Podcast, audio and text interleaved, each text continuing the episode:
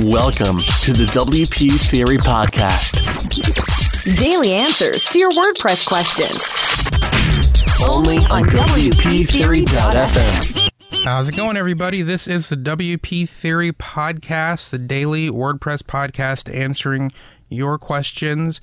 Hope you're doing well. I'm Adam Clark. I'm your host. And with me, as always, is my co host, Matt Medeiros. How's it going, Matt?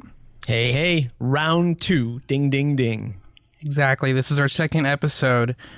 And uh, by now, you probably are familiar with the details, but uh, we're going to tell you again, just in case this is your first time listening. Uh, you can go to wptheory.fm slash two to find the show notes for this episode and all the links that we mentioned. This is going to be a good one that I think a lot of you will get some value out of. So wptheory.fm slash two for this episode and uh, and leave us a question. Ask a question there. We'd love to play it on the air and um, and answer it that way. You know, you don't want to just listen to both of us the whole time. So do that if you feel so inclined. But we're going to go ahead and dive right into our second question, um, and I'm going to butcher. Jim, this is from Jimmy. I'm going to butcher his last name. I'm so glad you're taking this one. It's it's Jimmy Smutek or Smutek. I, I'm not sure, Jimmy. So I'm sorry. Um, for mangling that. I'm sure I did, but uh, he had quite an interesting question. It was it was a pretty long question, and we don't have time to focus on all the aspects of it. So I'm just gonna pull out one part where he was talking about uh, the struggles of of running his business, and one of the things he mentioned was client acquisition. And I know that that's a big struggle because you know I I've been a freelancer, um, run my own business uh, in many different ways for, for several years, and you have too, Matt. And um, I get this question all the time from people on my newsletter: is is talking about how do you get clients? You know, how do you how do you get that ball rolling? And so I think this is something a lot of us struggle with. And um, the first thing I think if you're only if you can only do one thing um, in my opinion, the best thing to do is is define. I would call it define your audience. You know, and you might say this is um, you know picking a niche or um, you know uh, there's other words for it like what is your unique selling proposition and all these things are slightly different but i think they all are tied into defining your audience picking who you're going to serve because uh, if you try to be all things to all people, you're going to really struggle with client acquisition and you're going to get yeah. all sorts of, um, I think you'll actually get less requests from clients. And, and when you do, uh, you won't know whether or not this is a good fit for you. It'll be harder to determine red flags. Um, you know, the I've found over like six years of doing this that, you know, the, the best times of client work in my life have been when I got really, really specific and decided to target a very specific audience um, with very specific needs and said no to everyone else.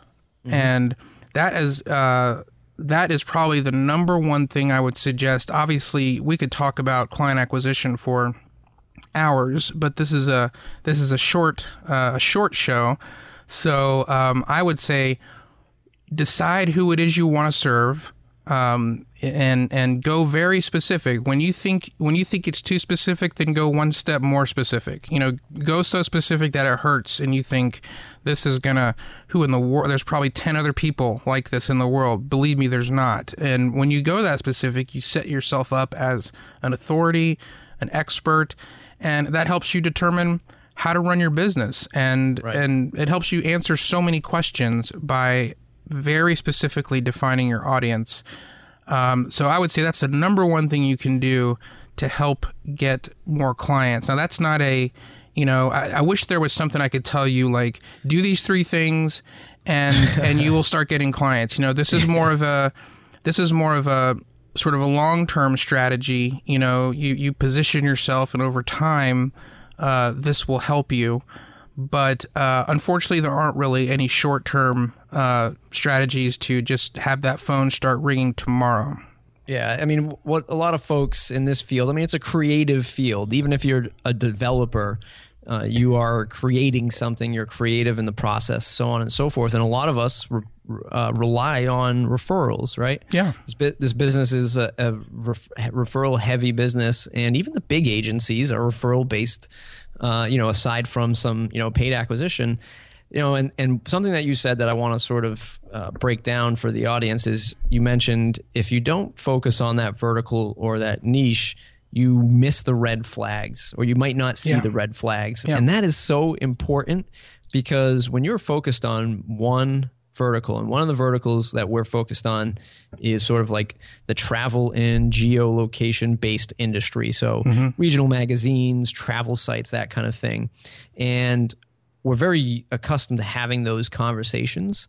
And when you're having the same conversations with the same type of client over and over again you're picking up on their pain points, um, what they really need for you know for uh, service, what they don't need. So if you're just out there selling to you know florists, you know local florists, to pizza companies, to software companies, everybody has their own sort of thing and you don't know what that is and you and you don't really refine that skill because you're all over the board and you're having different conversations with different people with different strategies and different problems uh, and when you can focus in on that that indicating red flags will make you navigate quicker more aggressively more efficiently within the same vertical to weed out the customers that aren't going to be good for you Yeah. uh, and I think that's something that uh, is very, very over. Uh, you know, people sh- you know overshoot that and don't even think of that as something that they should focus in on. Yeah, and there are other ways that you can specialize. You know, you don't necessarily have to pick, you know, I'm only going to work with coffee shops, you know, for the rest of my life. You know, you can specialize in other ways. Like maybe you're just going to be a logo designer or you're going to do hand lettering or you're going to do, uh, obviously, this is a WordPress show. So maybe you're going to do um, a specific type of of WordPress theme, or you're just going to focus on front end or whatever. You can do those things, but I still think one of the best things to do, as Matt said, is to pick a particular vertical or particular type of client because that don't, that don't, that not only helps you kind of become an expert.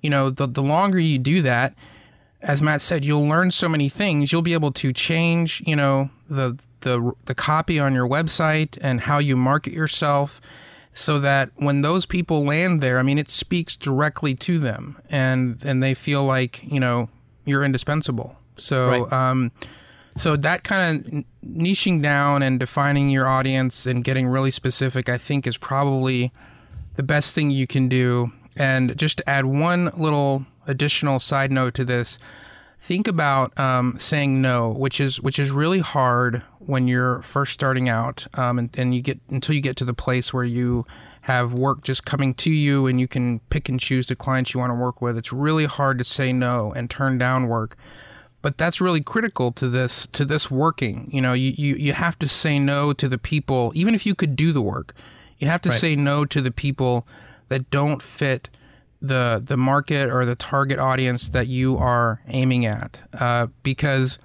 that will just dilute your focus and it will uh, dilute people's perception of you. And believe me i've been there so many times and said yes when i should have said no because i thought you know if what if i turn this down and then something else doesn't come along or, or whatever? And we definitely all feel those things but every time i've done it every time i've said no i'm not going to do this because this does not line up with what i've decided to focus on and specialize in it's always worked out for me. Something you know, the the, the something else has come along, and and saying no frees you up in ways that you you wouldn't believe until you start doing it.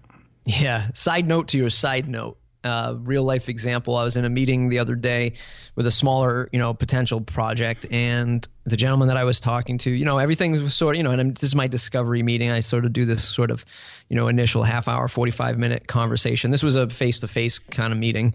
And uh, everything was sort of fitting the bill. Like you know, he was saying yes to all the objectives, and I was, and it was actually too too yesy, right? I'm I'm really kind of looking for um, some kind of kickback, and I Yeah. want folks to understand that.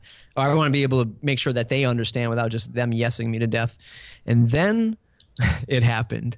He put his iPhone on the table and he said, Hey, do you know anything about this email uh, connecting my AOL account to my iPhone? You're a tech guy, right? You know how to set this stuff up. And immediately, all the alarms in the room went off, and I said, "We are not. I can. I. You're yesing me to death. You're not understanding this, and you're asking me about an iPhone just because I work on the web. Nah, Yeah. I don't think this is really going to work out." Sure enough, it didn't work out, and um, I, I kind of just wrapped up the conversation uh, real quick uh, after that came up. But those are things that happen over. Those are the sort of nuances you kind of pick up on over time after doing this stuff for a, for a while. Because in the beginning, you might be like, "Yeah, man, no problem. Let me help you out with that. I'm here to help." Um, until it's until Yeah. you realize that you're trying to grow a business. And you have to you- you have to sometimes it, when you're first starting out it's a little different than when you've been doing it for years you do have to do some experimentation i'm not saying don't try different Right. things or try different markets you know you have to spend a while experimenting and trying different things until you find the thing that you're really good at and you're really passionate about and where you provide a lot of value. You don't just know that when you first start. So don't take this advice as, you know, your first day being a freelancer, you should you should have all this down. I, I would I would certainly suggest investing time in and thinking about these things and writing them down and knowing who you're going after when you start. But it's okay to experiment and to try different things and, Yeah. and, and even change course. You know, maybe you're focused on a particular market for a while and then you change your mind. You know, Yeah. it's okay. But um, these are just good things that are going to help you in the long run with with client acquisition. Yeah. So- yeah, yeah. I think we covered that one. Do you have anything else to add, Matt?